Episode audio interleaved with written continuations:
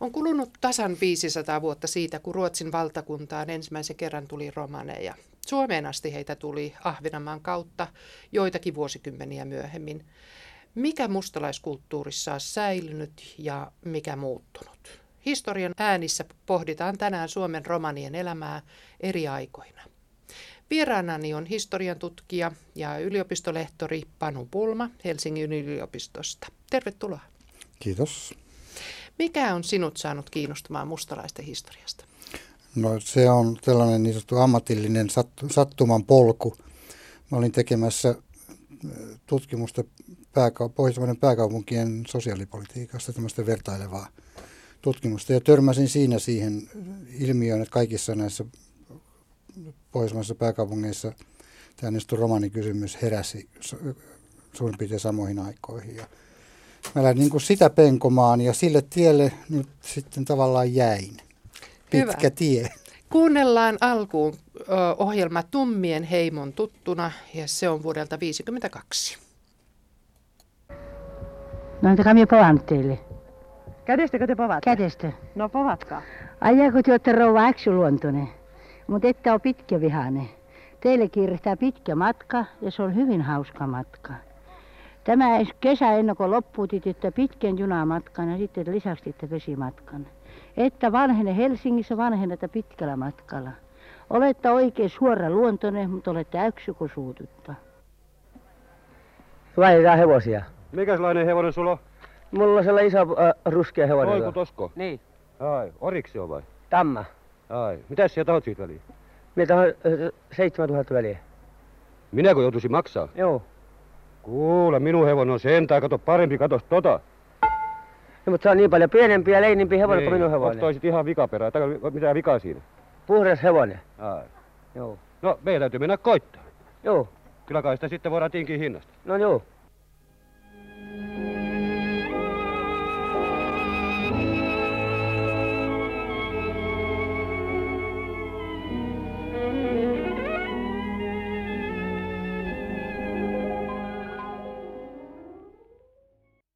Mustalaiset, kaikkialla kuljeksiva vaeltaja kansa, omat tapansa säilyttänyt, jokaisen tuntema ja kuitenkin melkein kaikille outo, eristetty ja eristäytyvä.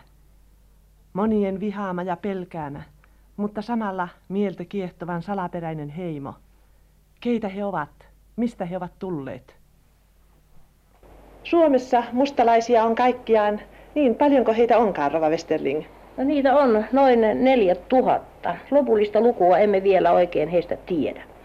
Tässä näemme seinällä olevasta Suomen kartasta suurimmat asutuskeskukset. Esimerkiksi Helsingin pitäjässä niitä on kirkon kielillä 148, mutta siellä todellisuudessa asuu kyllä paljon enemmän. Ja sitten on tuolla Etelä-Pohjanmaalla, Keski-Suomessa siellä Savonlinnan seutuvilla ja Pohjois-Karjalassakin aika suuria keskuksia, niin kuin tästä kartasta hyvin voimme nähdä.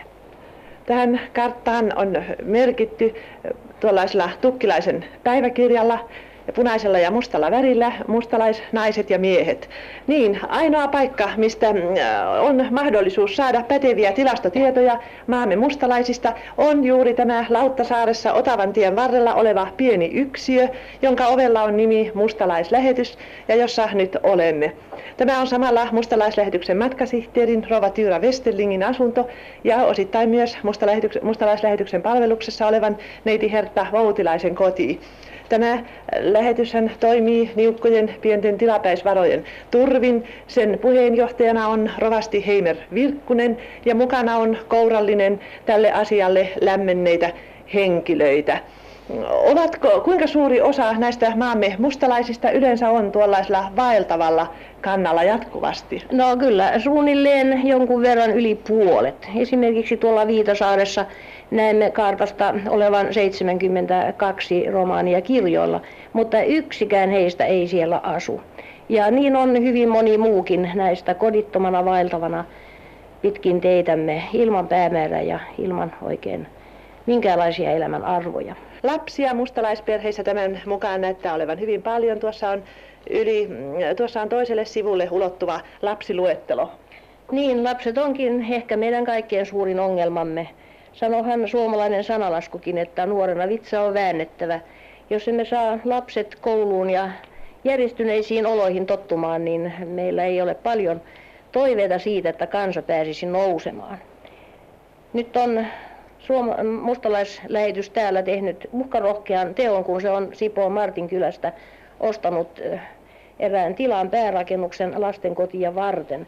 Ja me olemme vetäneet päällemme velan, joka on nyt on tällä hetkellä yli kaksi miljoonaa. Miten aiotte siitä selviytyä? No me nyt toivomme, että valtio meille antaa nämä rahat niin kuin vähän on luvattukin.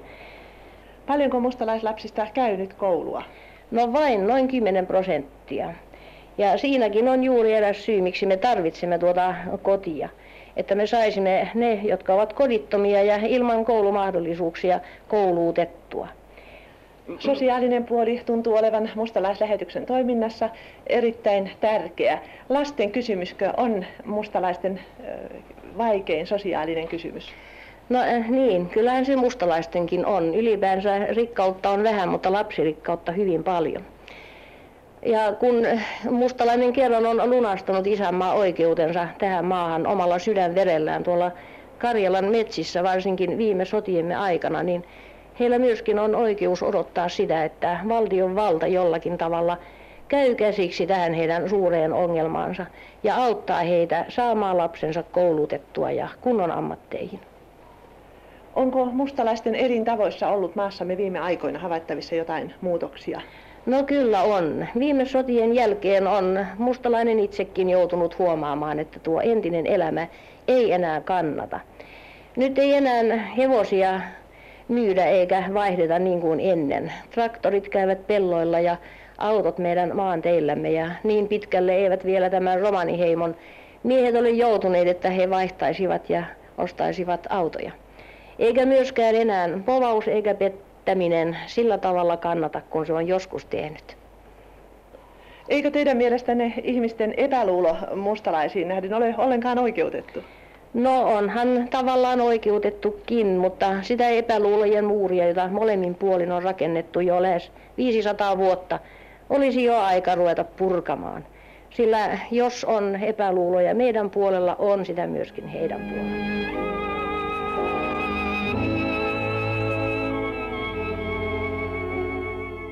Vain muutaman sata metriä Helsingin valtatiestä löydänkin tällaisen metsäisen mäen, jossa on oikein telttakylää. Täällä on kymmenkunta telttaa, tuollaisia pienen retkeilyteltan kokoisia kangastelttoja. Ne ovat paikattuja ja nyt syysmyrskyjen, syyssateiden tultua ne on suojattu tuollaisilla asfalttipaperin palasilla. Täällä on pyykinpesukin ollut sateesta huolimatta käynnissä. Täällä on pitkin mäkeä pyykkinaruja, joissa on tuollaisia meille kaikille tuttuja mustalaisen kirjavia pukimia. Eivät ne taida siinä paljon kuivaa. Suuri osa taitaa tänään tällaisella sateella olla täältä lähtenyt pois, mutta onhan täältä täällä sentään joukkoa. Tässä meillä taitaa olla kymmenkunta. Tässä on tällainen pieni mökki, tuollainen vaalean siniseksi maalattu kioski. Siellä asuu perhe. Saako kurkistaa sisään? Täällä on emännällä juuri priimuksella perunakattila kiehumassa. Perheellä laitetaan aamiaista. Mikäs tuossa narussa riippuu tuosta katosta? Se on keinu. Siellä on pikkune. Ai perheen kuopus. Ei. Se on aivan kuin tuollainen lappalaisen komsio, mutta vain tehty säkistä ja peitetty punaisella villatakilla. Kuinka vanha se vauva on? Puolitoista kuukauden vanha. Ja sitten tässä vuoteella, täällähän on oikein sänkykin, mutta peitteet ovat kovasti kuluneet rikki. Siinä on kaksi pienokaista, kuinka vanhoja ne ovat? Vuosi ja kaksi kuukautta, kolme vuotta, lähtee neljännellä. Eivätkö nämä lapset sairastu nyt jo täällä? Kyllä se vähän huono yskää niillä on. Kuinka kauan, nythän on jo syyskuun puoliväli, kuinka kauan te nyt aiotte vielä täällä olla? Pari viikkoa. Te olette koko perhe täällä? Joo. Missä te sitten talvet vietätte? Sitten kuka mihin hyvä ihminen laskoo. Ei teillä ole mitään Ei ole mitään vakituista asuntoa. Onko teillä hevonen, jolla kierretään? Ei ole nytte. No millä te saatte noita, millä te olette ostanut noita nakkimakkaroita tai toisin sanoen, mistä te olette saanut rahaa? Ää, rahalla.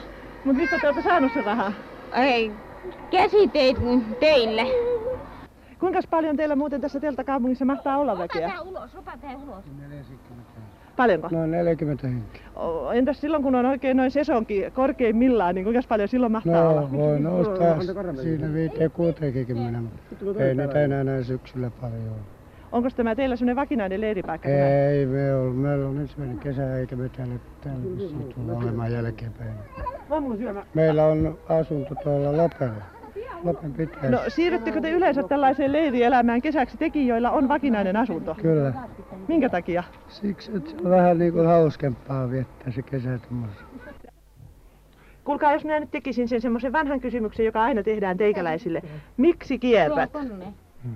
No sitä varten meillä ei ole paikkaa. Sitä varten meidän on pakko kiertää. Elävillä silmi voi vähän maalle mennä. Hyvä rouva. Jaha, tässähän tuli jo lisää joukkoa. Joo. Teillä on monta, kolme neljä, kolme neljä pikkusta siinä. Ai Nyt me tulemmekin täältä kajusta ulos. Ja... Tulkaa, tulkaa, olkaa hyvä. Eikös täällä tule kylmeni jo vähitellen? No kyllähän täältä tulee hyvin kylmä. Missä päin te talven vietätte? No me ollaan tuolla Turusta, että me vaan täällä, kun tuo nyt tyttären on täällä poika, niin täällä, poika on täällä naimisissa täällä kaupungilla ja tyttö täällä Leppävaarassa. Te olette yleensä semmoista, joka pidät noin koko perhe pysytte yhdessä, eikö niin? Joo, mikä minun perheen kuuluu. Niin me tykätään, että se tuota, että minä haluaisin olla lapsi luovaa. Mutta ei nuo vaatteet, kuulkaas tässä ulkona oikein kuivat tämmöisellä ilmalla. Ei here kuiva, ei here kuiva. Tässä on vähän turhaa ollut ripustaa ne siihen. Joo, en minä ole pyykkiä mennyt pesemään, kun minulla on kaikki on märkänne. Minä pesin eilen illalla pyykkiä, mutta eh, ne on läjässä. Missä te täällä pyykkiä pesette? Tuolla lähteelle. Mutta eikös Ja tässä- toisinaan tässä jollain tavalla. Eikös se ole semmoinen lähde, tuossa josta- vaan valakei tekee tuohon ja kaivosta kantaa veteen. Minä olen pesuain lähteellä. Eikö se ole semmoinen lähde, josta ne ottavat juomavettä nämä? Että ne ei oikein pidä siitä, että pyykkiä pestään siellä. Pesut siellä muutkin. Siellä pesee kaikki ihmiset. Kyllä. Kuulkaa, olisiko teillä, teillä teidän heimolaisilla joku toivomus, jonka te tahtoisitte lausua nyt tuota, noille No, muille? Se, semmoinen to, toivomus, että saisi ihminen asunnon. Saisi pieniä lapsia kanssa olla paikalla eikä ja tuli siihen ikään käyttö siitä kouluun. Oletteko te viettänyt sellaista kiertelevää elämää koko ikänne? No, ei ihan koko ikämme. Me ollaan oltu tuolla Karjalassa, me ollaan oltu aina yhdessä paikkakunnalla, ei myö kierretty. Mies käy vaan markkinoilla, kun ei ole miestä ollenkaan, leski. Minulla on, neljä, minulla on kahdeksan alaikäistä lasta. Tai ei kahdeksan, neljä alaikäistä. No miten te saatte niille oikein leivän kaikille? No, käydään kaupan liinoja, kaikki. Ei mitään semmoista pahaa, ei varassa teke semmoista, ei halua tehdä. Ei me semmoista tehdä. Mutta povaatte sentään vai? No povataan, jos kuka tahtoo, mutta ei sitä käväkin se.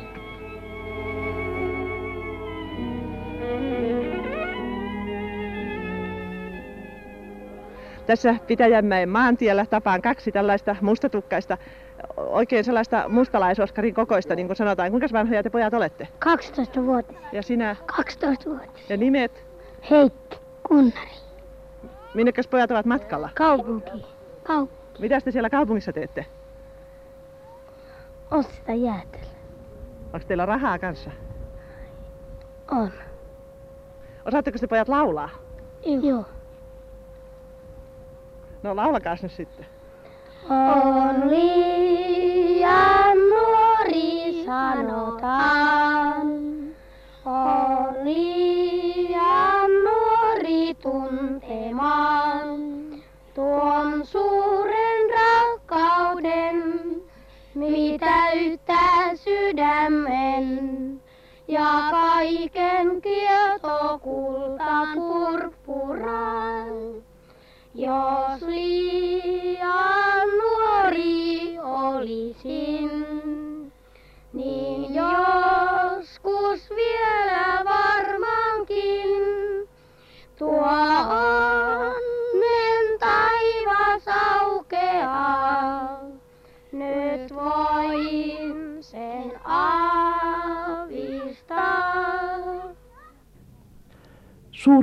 Mustalaisistamme on onnistunut hankkimaan ainakin jonkinlaisen vakinaisen asunnon itselleen.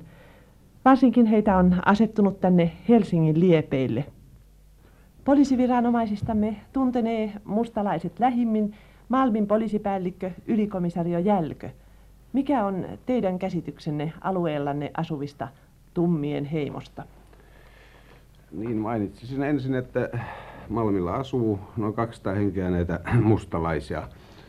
Tästä joukosta vain aivan muutamat silloin tällöin yrittävät tehdä työtä, mutta on heidän joukossaan myös yksi sellainen miespuolinen heimon jäsen, joka jatkuvasti käy vakinaisessa työssä ja jyrkästi poikkeaa tavo- tavoiltaankin siis toisista.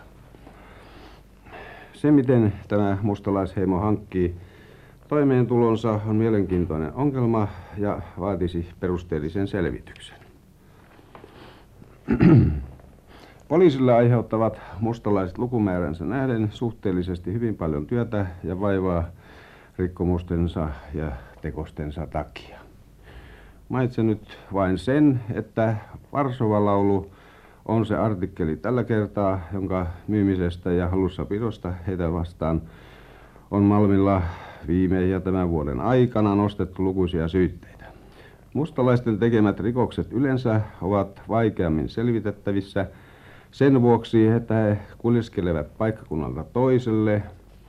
Ihmiset eivät tiedä heidän nimiään, esiintyy paljon samannimisyyttä, käytetään vääriä nimiä ja niin edespäin. Nämä seikat yhdessä aiheuttavat muun muassa sen, että hiirtolaislaki ei voida heihin läheskään aina tarkoituksenmukaisesti ja tehokkaasti soveltu, soveltaa, kun lain edellyttämää todistusmateriaalia on perin vaikea saada kokoon. En voi olla lyhyesti mainitsematta myös siitä, että paikkakunnalla viime vuosina on herättänyt ihmettelyä ja paheksumusta juuri se, että huoneen vuokran lautakunta yleensä on osoittanut työtä vieroksuville mustalaisille asuntoja Helsingin kaupungin alueella, jossa asuntopula on niin huutava ja jossa suuret määrät työssä ja toimessa käypää väestöä on vailla asuntoa.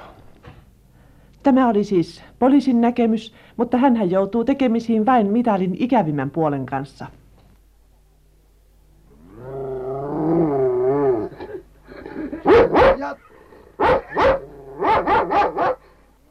Sepelitie 4, Malmi.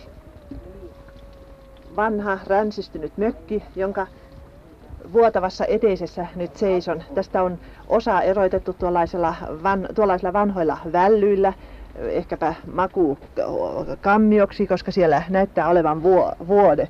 Ovella on oikein nimi, siinä on H. Hagert. Yritetäänpä päästetäänkö meidät sisään. Hyvää päivää. Saako tällaisen vehkeen kanssa tulla tänne teitä häiritsemään? vaan, olkaa hyvä. No, Teitähän on täällä aika paljon, näyttää olevan 1, 2, 3, 4, 5, 6, 7. Ovatko... Tässä on olijoita tuota yhdeksän henkiä. Ja tässä on tämä pieni keittiö Joo. ja sitten tuolla peräkamari näyttää olevan. No. Ei tämä oikein ihmisten asuttavassa kunnossa ei, ole. Ei, ei ole kehuttava, ei ole kehuttava.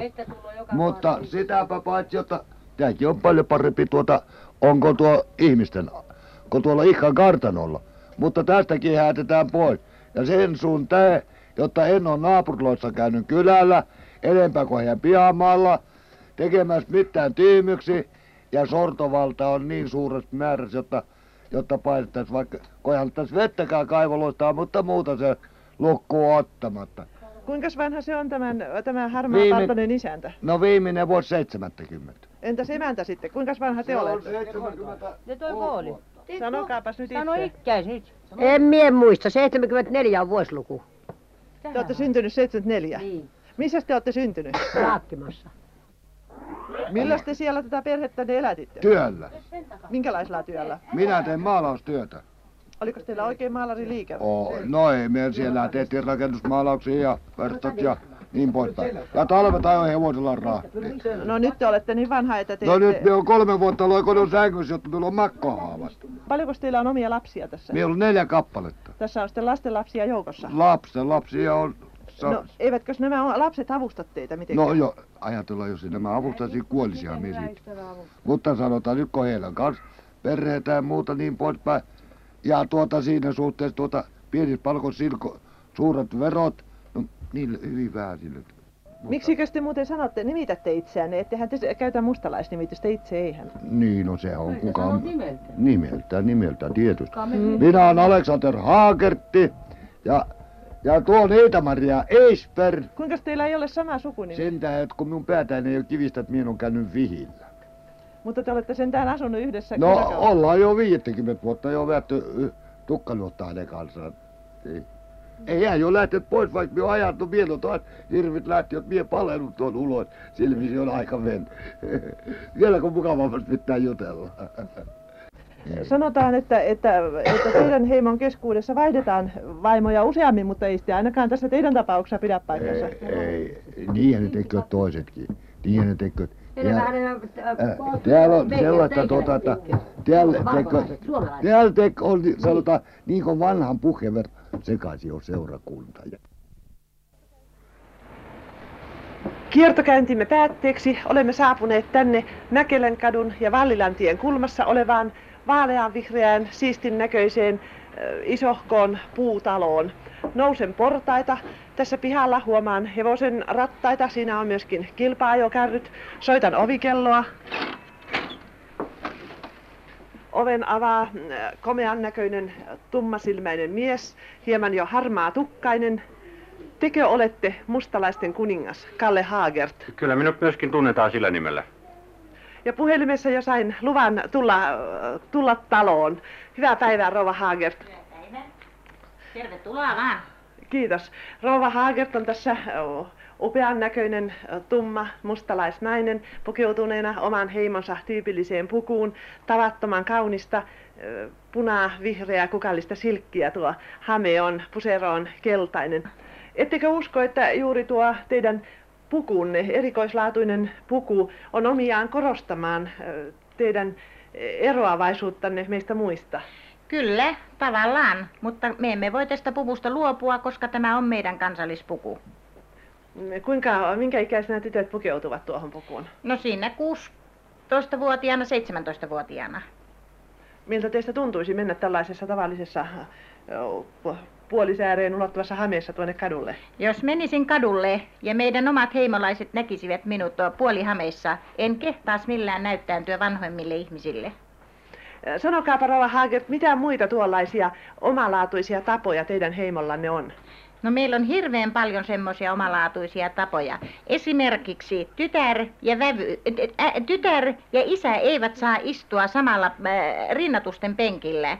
Ja vävy ja sitten taas äh, anoppi eivät saa istua rinnatusten penkillä. Ja meillä on niin paljon semmoista, että mies ja vaimo eivät saa istua penkille rinnatusten, jos siinä on vanhempia ihmisiä. Tämä teidän kotinne on kuitenkin aivan nykyaikainen koti. Tässä on kaksi, oikeastaan kolmekin huonetta ja keittiö sekä lisäksi makualkkoovi. Kaikki on erittäin siististi ja kauniisti ö, kalustettu. Mm, Tuolla vierashuoneessa on ö, kaunis pehmustettu kalusto. Seinillä on kuvakudoksia. Tuossa yksi esittää värikästä mustalaisleiriä.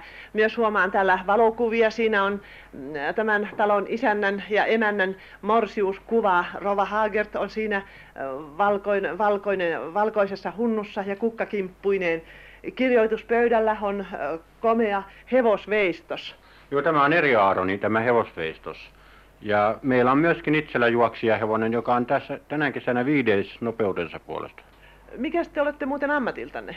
No, karja kauppias lännestä. No, Aikaisemmin asuin Porissa, sehän kuuluu Länsi-Suomeen. montako lasta teillä on? Neljä. He ovat kaikki kansakoulun käyneitä. No kyllä, he ovat kaikki kansakoulun käyneitä. Ehkä muitakin kouluja. Ja jatkoluokkiakin ovat käyneet. Olen tässä selostuksessa käyttänyt mustalaisnimitystä. Toivottavasti en ole loukannut teitä. Ei millään tavalla, eihän se merkitse mitään, mitä nimeä käyttää. Mutta tietysti kuulisimme paljon mieluummin nimeä tummat tai romanit. Mutta eihän se mustalainenkaan mitään merkitse, kun ei sitä evangelisesti lausuu, niin eihän se minkään näköistä pahaa ole. Miten te muuten teidän omalla kielellänne sanotte esimerkiksi hyvää päivää? Tsihko Dieves. Näkemiin. Ah, deuleha. Oikeastaan sitä ei voi sanoa muuta kuin jää Jumalan haltuun suomennettuna.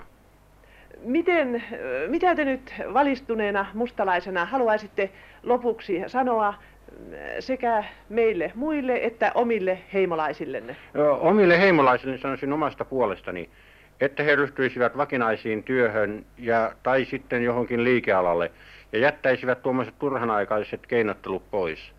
Ja mitä tulisi suomalaisten puoleen, toivoisin heiltä, että he ymmärtäisivät paremmin ja käsittelisivät meitä kuin aivan kuin toisiakin suomalaisia eikä vaan mitään erimaalaisena, koska me olemme Suomen kansalaisia ja kuulumme Suomeen. Kuulimme lyhennelmän Eira Nurmisen vuonna 1952 toimittamasta ohjelmasta Tummien heimon tuttuna. Panu Pulma, mitä mietteitä tämä sinussa herätti? No, nämä oli Helsingissä, Helsingin ympäristössä tehtyjä haastatteluja. Ja, ja tuota, tietenkin ensimmäinen asia, joka siinä tuli mieleen, on se, että oikeastaan murre paljasti, mistä on kysymys. Kyseessä oli Karjalan evakot. Sekä, sekä Mäkkylän metsässä että, että Malmilla niin asutettiin siirtoväkeä, romani, romanisiirtoväkeä.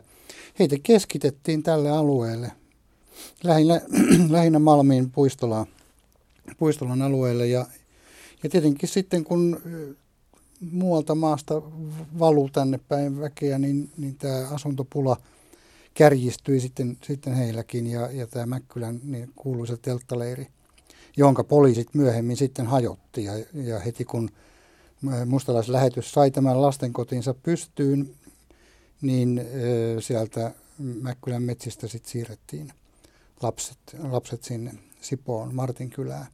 Et sillä tavalla tämä mustalaislähetyksen ja tämän Mäkkylän haastattelut itse asiassa hyvin tiiviisti liittyvät, liittyvät aikanaan kyllä toisiinsa nämä asiat.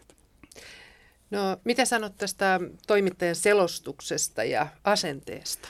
No, mä sanoisin näin, että toimittajalla oli ilmiselvästi pyrkimys yrittää ymmärtää asiaa niin kuin molemmilta puolilta.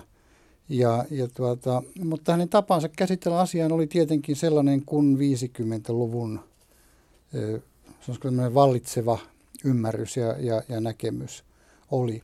Hänelle mustalaiset oli outo, vieras kansa. Hän yritti ymmärtää, hän yritti katsoa asiaa molemmilta suunnilta, eikä oikein tiennyt, miten olisi niin kuin tässä, tässä tuota, ennakkoluulojen tai omien ennakkoluulojensa ja, ja, ja siinä tilanteiden sisältämien niin kuin ennakkoluulojen ristiaallokossa luovinut, mutta minusta hän kyllä niin kuin parhaansa teki. Ja varmasti edusti aika hyvin suomalaisia kuuntelijoita.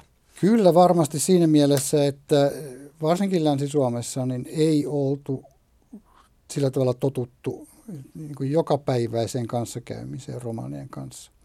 Et tilannehan oli toinen Karjalan puolella. Siellä oli paljon Sortavala, Viipuri, Käkisalmi, Säkkijärvi – Suojärvi, siellä ne oli isoja, isoja romanikeskuksia ja siellä oli niin kuin totuttu siihen, että romanit on läsnä.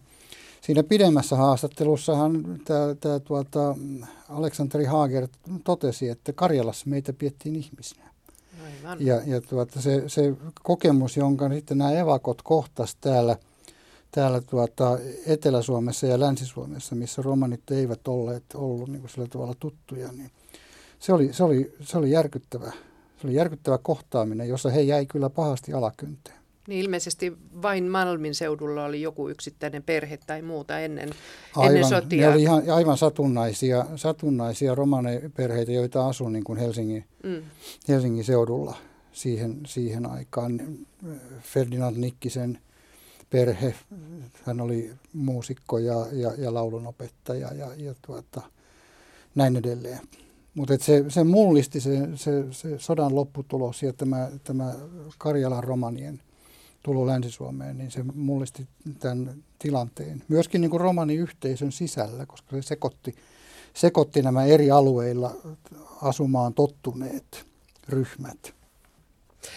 Mustalaislähetyksen virkailijat toteaa tuossa, että Viitasaaren seudulla on noin 72 romania vuonna 1952 ja he kaikki ovat pailla vakituista asumusta ja, ja kiertävät päämäärättä ja ilman varsinaisia elämän arvoja.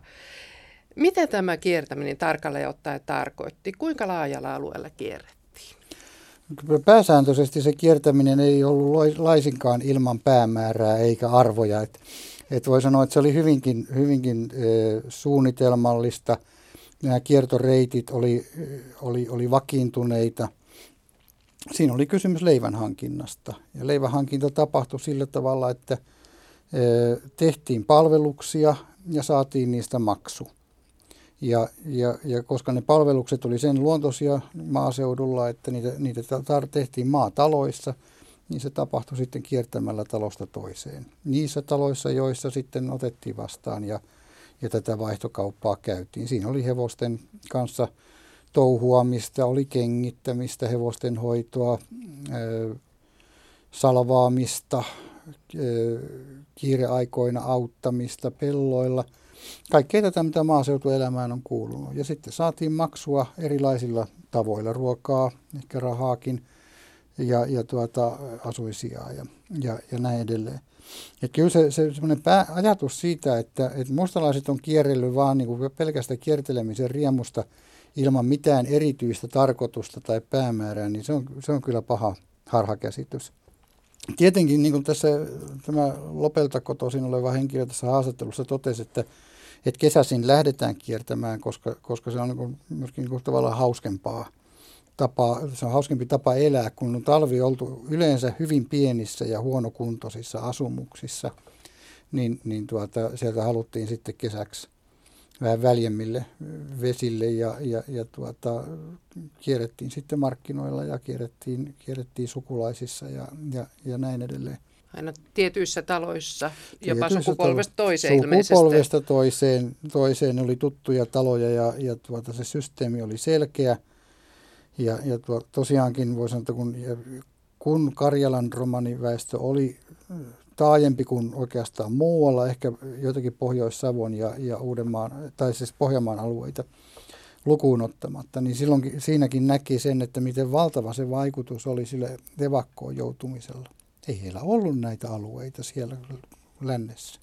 Ne putosi aivan tyhjän päälle nämä ihmiset. Ja silloin tulee mukaan tämä, niin kuin se, että lähdetään niin kuin etsimään ikään kuin satunnaisesti. Ja näillä, nä, nä, niin kuin evakkoperheillä oli pakko yrittää sitä leipää raapia kasaan sitten niin kuin sieltä, mistä löytyy. Minkälainen suhde heillä sitten oli kirkkoon ennen, jos ajatellaan aikaa ennen mustalaislähetyksen perustamista 1906? No, sanoisin näin, että, että kirkon ja romanien suhde oli, oli tuota, hyvin ongelmallinen sikäli, että kirkkohan oli valtiokirkkona sitoutunut erinäisiin tällaisiin yhteiskuntajärjestystä ylläpitäviin tehtäviin. Ja yksi näistä oli sellainen, että seurakuntien jäseniksi ei mielellään hyväksytty henkilöitä, joista pelättiin, että niistä tulee seurakunnalle vaivaa, että ne tulee köyhäinhoidon ongelmaksi tai näin edelleen. Eli tämä kotipaikkaoikeus oli kirkon päätettävissä. Ja, ja, ja tuota, hyvin usein oli sitten niin, että näitä romaneita ei haluttu kirjoittaa kirjo, ottaa kirjoille sen takia, että ajateltiin, että niistä tulee niin kuin vaivaishoidolle riesaa tai, tai muuten. Eli kirkko toimi tämmöisenä niin kuin ulos sulkevana elementtinä. Tietenkin oli yksittäisiä kirkomiehiä, jotka toimivat toisin. Ja on yksittäisiä seurakuntia, joissa on toimittu toisin. Mutta pääsääntöisesti se oli hyvin, hyvin etäinen, voisi sanoa 1800-luvun loppupuolelle saakka, jolloin tämmöinen ajatus siitä, että romanit on kotimainen pakanakansa syntyy ja silloin, silloin ryhdytään niin kuin tätä ikään kuin tämmöistä sisälähetyshenkistä toimintaa edistämään. Mutta se, oli, se, se jäi aika, aika pieneksi se toiminta ennen kuin sitten mustalaislähetys perustettiin ja, ja se jäi niin kuin mustalaislähetyksen hoteisiin tavallaan sitten tämän homman hoitaminen. No tuota, edellytettiinkö heiltä kuitenkin ripille meno ennen kuin pääsivät naimisiin? Tuossa ohjelmassa viitattiin tähän, että he eivät välttämättä kaikki menneet naimisiin. Kyllä, kyllä, kyllä, kyllä. Heiltä edellytettiin ja se oli varmaan yksi este sille, että, että tuota, näitä, näitä tuota, kirkollisia vihkimisiä ei kovin paljon harrastettu, koska heillä ei, ei useinkaan sitten ollut tätä rippikoulua käytynä ja he joutuvat, joutuvatkin sitten tavallaan tyytymään osittain tähän niin sanottuun mustalaisavioliittoon, niin kuin sitä sanottiin, mutta kyllä se nyt oli muutenkin, se täytyy muistaa se, että, että tämä avioliiton solmimisen asia tässä vanhassa romanikulttuurissa kuuluu näihin häpeällisiin kysymyksiin, niitä joita ei julkisesti käsitelty. Ja, ja se olikin hyvin ongelmallinen kysymys se, että voitiinko julkisesti mennä naimisiin, kun siihen liittyy niin paljon häpeällisiä asioita. Että yleensähän se tapahtui sillä tavalla, että niin sanotut nuoret ikään kuin päättivät mennä yhteen ja sitten ikään kuin tämä nuori mies kaappaa tämän, tämän tuota, tytön mukaansa ja sitten lähdetään karkumatkalle ja kun tietty aika oltu, niin ikään kuin muina miehinä sitten, sitten palataan. Että ei tarvitse tavallaan sitä yhteisöä saattaa todistamaan asioita, jotka koetaan häpeällisinä. Ja, ja sen takia näin, tämä kirkollinen vihkiminen julkisena tapahtumana on ollut niin romanikulttuurin näkökulmasta vähän ongelmallinen. Ja täytyy sanoa, että esimerkiksi Kalle ja Elli Haagert, että he ovat kirkossa menneet naimisiin niin, ja, ja julkisesti, ja, varsinkin sitten kun heidän poikansa meni tässä paljon huomiota herättäneessä suurkirkon mediahäissä niin tuota, naimisiin, niin oli aika vähän ongelmallisia, ongelmallisia kysymyksiä. Mutta kyllähän nämä kirkolliset vihkimiset pikkuhiljaa nekin sitten on, on, on yleistynyt. Ja varsinkin nykyaikana sitten, kun ää, aika paljon on ää, uskonnollinen herääminen yleistynyt romani nuoris, nuorison keskuudessa, niin, niin, niin on jo tätä niin kuin julkista seurakunnan edessä naimisiin menossa. Me valtaväestönä ollaan aina oltu vähän vähän ihmeissämme tästä kulttuurista ja, ja romanien ää, tavoista, elintavoista. Ää, ja esimerkiksi ram, romanilasten huostannotolla on pitkät juuret. Sitä tapahtui yleisesti jo 1700-luvulla. Ja sitten 1800-luvulla Viipurilla niin kuvernööri linjasi siteeraan, että romanilapset tuli ottaa huostaan alle kaksivuotiaina, eivätkä he saisi aikuistuttuaan avioitua toisen romaanin kanssa. Mihin täällä kaikilla on pyritty ja mitä todellisuudessa on saavutettu? No, Viipurilla niin kuvernöörillä oli aika, aika tuota, vahva, vahva toivomus, joka, joka tuota, ei toteutunut. Ja, ja eikä, eikä nämä samansuuntaiset toivomukset muutenkaan ole toteutunut, mutta et, et totta kai kulttuurinen assimilaatio, sehän on tämä, tämä tuota, perusidea, joka voi sanoa, että se on 1700-luvulta asti ollut enempi tai vähempi läsnä ja näkyvissä.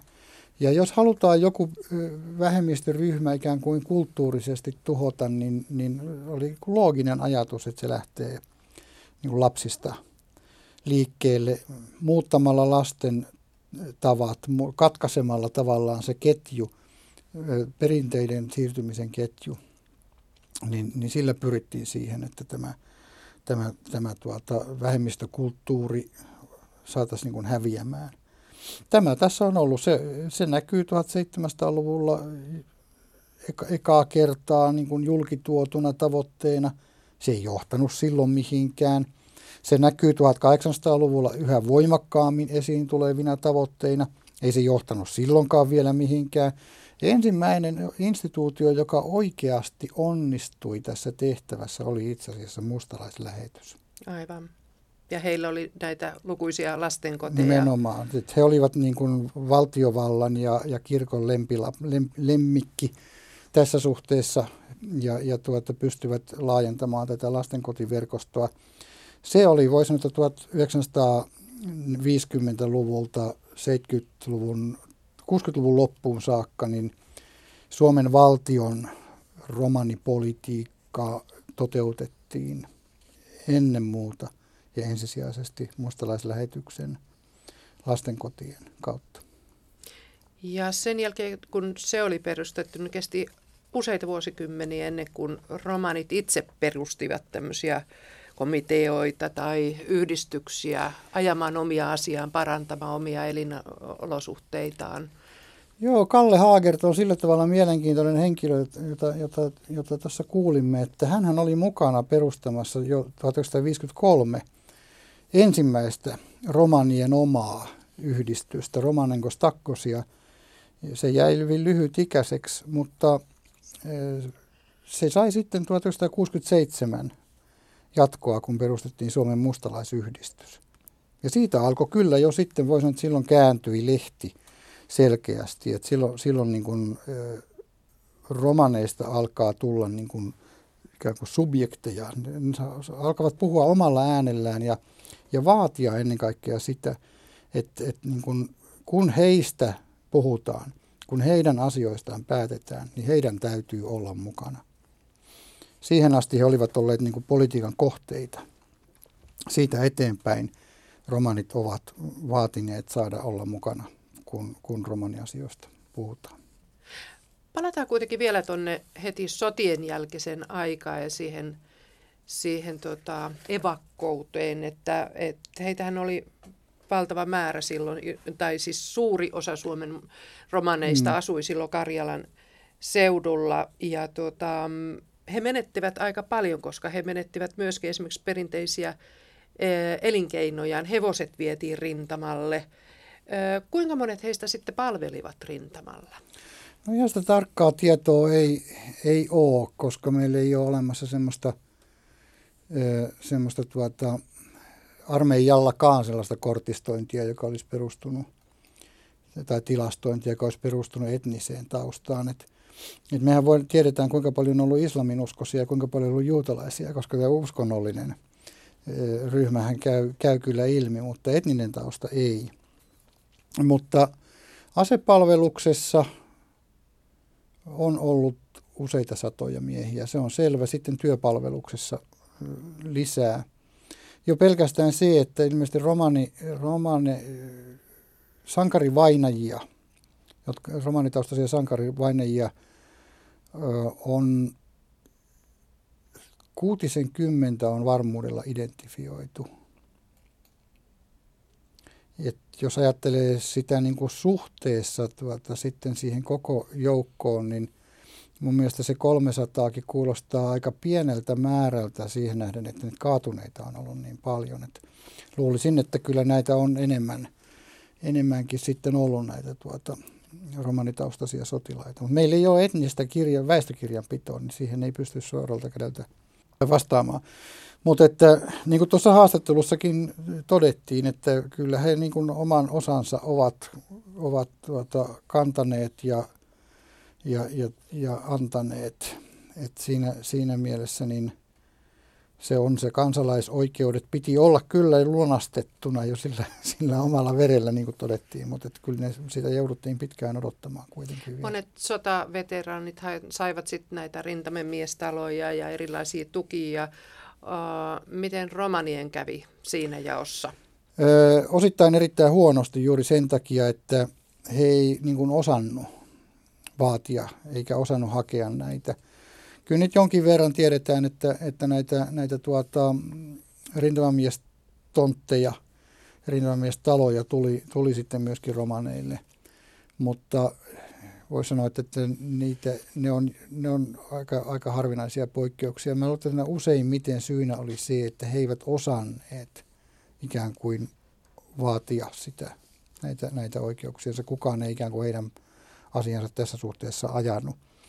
Et sen, muistan silloin, kun se Romanenkos Takkos perustettiin, muistan lukeneeni niitä ensimmäisiä niin kuin asiakirjoja, niin tämä oli yksi sellainen kysymys vielä 53, jo, jo, jota, jota siellä käsiteltiin, että, että millä tavalla voidaan toimia, että romanit saisivat nämä, näitä, se, ne asiat, joihin he olisivat olleet niin kuin rintamamiehinä tai siirtoväkeen kuuluvina oikeutettuja. Mutta kyllä, mä, on ikävä, ikävä kyllä voi sanoa, että, että, että meillä oli sillä tavalla rasistinen käytäntö, että, että ajateltiin, että ei mustalaisiin tarvitse, ei mustalaiset tarvitse välittää. Hmm. Onko heillä ollut muuta tämmöistä omaa hierarkista hallintoa tai muuta kuin nämä yhdistykset?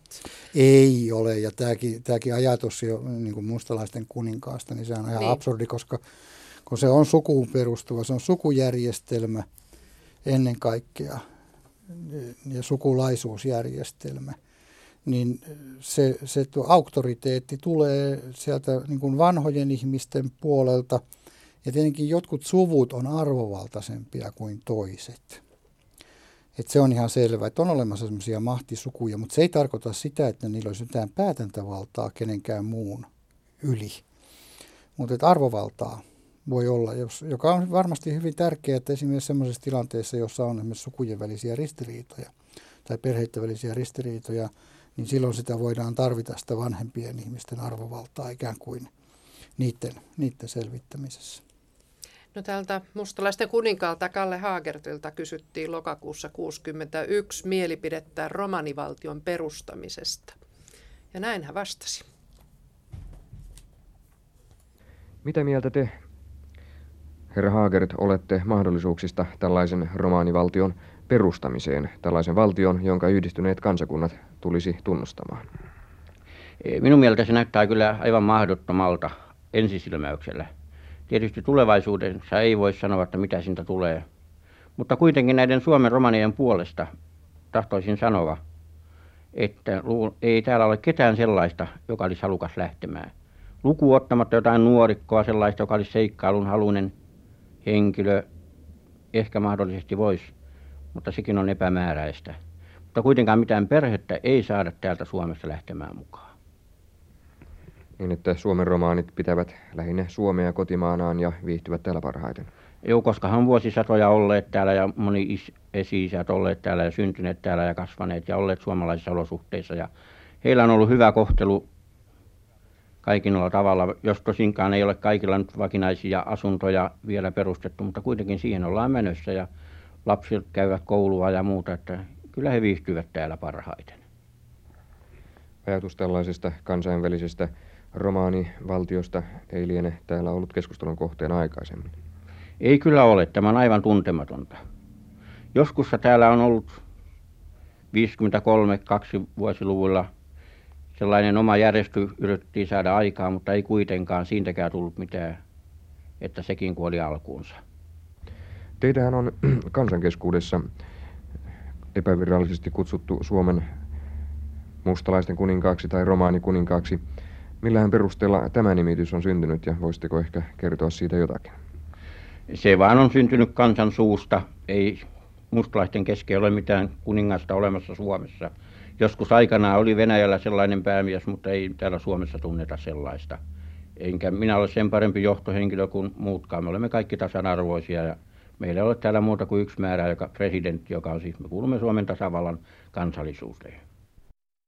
Tämän äh, arkistopätkän yhteydessä ei ole mitään taustatietoa tästä ehdotuksesta. Panu Pulma, mistähän tässä mahtaa olla kysymys? Mä luulen, että tässä on vähän semmoisesta asiasta kysymys, että tuossa 50-luvun loppupuolella, kun varsinkin Etelä-Euroopassa, Ranskassa, Italiassa oli tämmöisiä niin sanottuja mustalaismellakoita ja, ja, ja, ja aikamoista väkivaltaa romaneja, romaneja vastaan. Siis tämä, ei, tämä, tämä 2000-luku ei ole siis tässä suhteessa nyt todellakaan mikään uusi.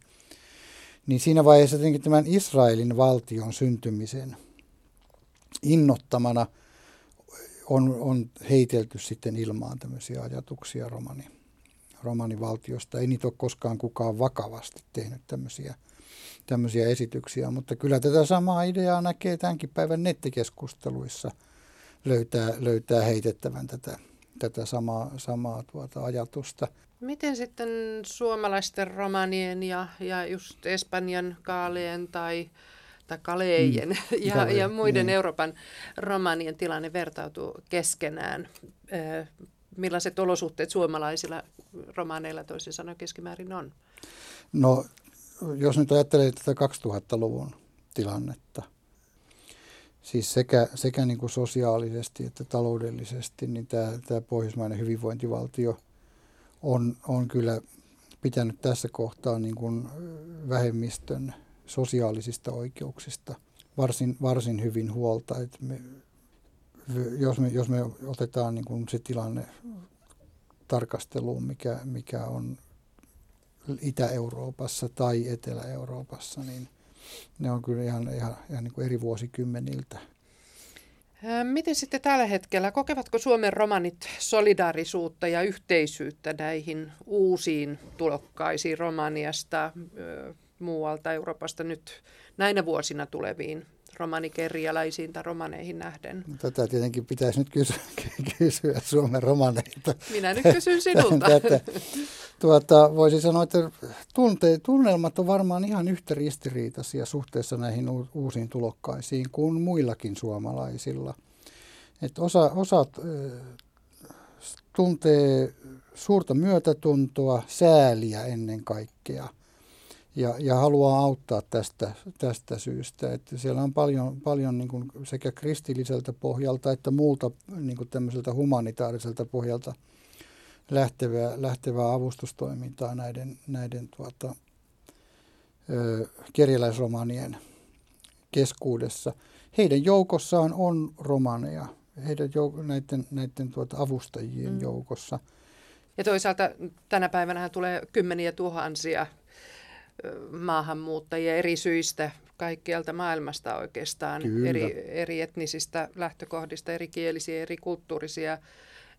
Tämä on varmaan osittain myöskin helpottanut sitten meidän omien romaanien selviämistä. Joo, tämä on mielenkiintoinen keskustelukohde ollut. Tästä, tästä asiastahan on puhuttu varmasti viimeisen 20 vuoden aikana aika paljon myöskin tuota, romanien omassa keskuudessa, että onko, onko tavallaan syrjintä ö, vähentynyt, kun on tullut niin kuin, ikään kuin uusia syrjittäviä tilalle, lähinnä, lähinnä niin kuin somalia ja, ja tuota, afrikkalaistaustaisia. Ja, ja kokemukset on ollut sillä tavalla vähän ristiriitaisia, että toiset on sitä mieltä, että on helpottanut, ja toiset on sitä mieltä, että, että sama syrjintä jatkuu. Ja mä luulen, että tässä ei olekaan itse asiassa kysymys siitä syrjinnästä tai sen kokemisesta sinänsä, vaan siitä, että romaniyhteisön sisällä on tapahtunut viimeisen parinkymmenen vuoden aikana sellainen sosiaalinen monipuolistuminen. Voisi sanoa, että tuloerot ovat kasvaneet pääväestön keskuudessa, niin sosiaaliset erot ovat kasvaneet myös romaniväestön sisällä. Ja, ja tuota, on varmasti niin, että siinä osassa romaniväestöä, joka on nyt nousemassa tässä niin kuin koulutustasossa – ikään kuin kiinnittynyt vahvasti e, yhteiskuntaa, niin heidän myöskin tämmöiset niin kuin kielteiset kokemuksensa vähenee. Sen sijaan ne, joiden kohdalla tätä ei tapahtunut, jotka on jäänyt tavallaan siihen, siihen kuin köyhyyskierteeseen, niin he törmää sitten tähän köyhyyden ja ikään kuin etnisen ö, toiseuden niin kuin yhteistuloksena sitten myöskin siihen, että tämmöiset syrjintäkokemukset voimistuu. Eli vastaus on se, että kyllä sekä että. Sekä että. Toivottavasti kuitenkin heidän kulttuurinsa säilyy kaikissa näissä puristuksissa. Kulttuurit muuttuu aina. Tämä on, tämä on mielestäni tämän meidän tutkimusprojektin yksi semmoinen hyvin tärkeä tulos ollut, johon sitten ensi syksynä laajakin yleisö pääsee paremmin tutustumaan, kun saadaan kirja ulos, mutta se, että että et romanikulttuuri ei ole mikään muuttumaton. Niin kuin mikään kulttuuri ei ole muuttumaton, vaan se kehittyy vuorovaikutuksessa muiden kanssa. Romanikulttuuri on muuttunut. Se on muuttunut sen takia, että se on ollut läheisessä vuorovaikutuksessa tämän valtakulttuurin kanssa. Se on antanut myöskin tälle valtakulttuurille oman panoksensa.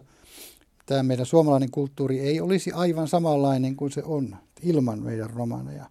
Näin, ja tätä romani, romanikulttuuriamme. Et, et tuota, toivotaan, että tämä tämmöinen vuorovaikutus jatkuu ja, ja samalla sitten romaniväestö pystyy pitämään kiinni siitä, mikä siinä on niin kuin se arvokas ja, ja, ja tuota, suojelemisen arvoinen ydin. Näin nimenomaan. Kiitos paljon keskustelusta Panu Pulma. Kiitos.